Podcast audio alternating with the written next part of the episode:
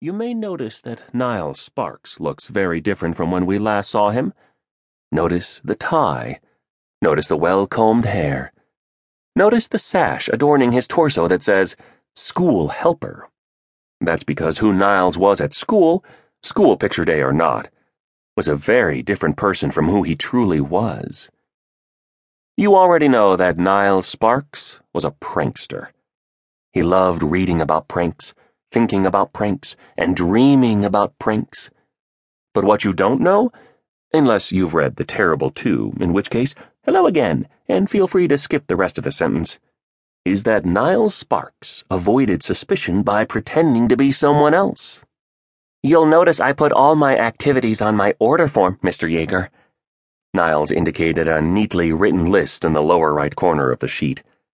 School helper, of course but also captain of the safety patrol, lieutenant of the safety patrol.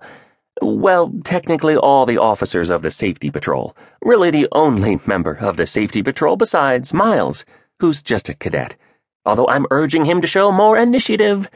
I'm also president of the Student Behavior Committee, chair of LADS, which is an organization I invented to ensure. This is really more of a thing for whoever runs your yearbook, said Mr. Yeager. He popped a piece of gum in his mouth and gave Niles a tired look. Niles knew the tired look Mr. Yeager was giving him right now. It was the look that said, There's one of these kids at every school. What Niles understood was that people love to put things, songs and books and other people, into categories. There are so many books, and so many songs, and so many people in the world and most of them are peculiar in one way or another. But it's a lot of work thinking about peculiar things. And so most people just sort the world into categories loud songs or funny books. And then they don't have to think about these things anymore. Niles Sparks didn't want people thinking about him. He believed the best pranksters were invisible. And so every school day, Niles played the kiss up the toady, the persnickety twerp. Is that nicotine gum, Mr. Yeager? asked Niles. Congratulations on quitting smoking.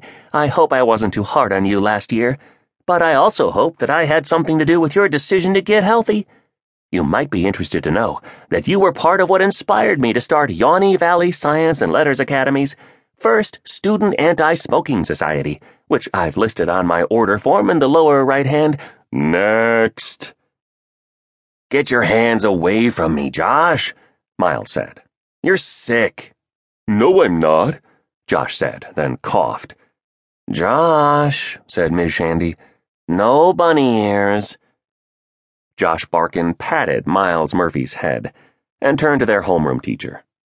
Sorry, Miss Shandy, but I think there's been a misunderstanding. You know how my dad, your boss, hates when students have mussed up hair in their school pictures. I was just trying to fix the new kid's hair. I've been here for a year, Josh. It was exactly what the new kid would say. And even though Miles Murphy had been in Yawnee Valley for a year, he was still the new kid. When students talked about the field trip four years ago, or the pageant in kindergarten, or the time Coach O did that dance at that one assembly, Miles had no idea what they were talking about. Maybe Miles was less new than he was 12 months ago, but when you're the new kid at school, you stay the new kid until one day a newer kid comes, or you graduate with the rest of your class. And that was fine. Miles wanted to be the new kid for as long as possible. He wore new kid as a disguise. It explained why he spent so much time hanging out with a kid like Niles Sparks, and it obscured the fact that he was half of a pranking duo. Shut up, Nimbus, said Josh. It was exactly what Josh would say, because he was always saying it. The camera clicked, the flash flashed. Next. How about you show us that pretty smile, dear? said Mr. Yeager. Dear? Said Miss Shandy. Here's my card, said Mr. Yeager, in case you ever need a photographer. I won't, said Miss Shandy. Bye.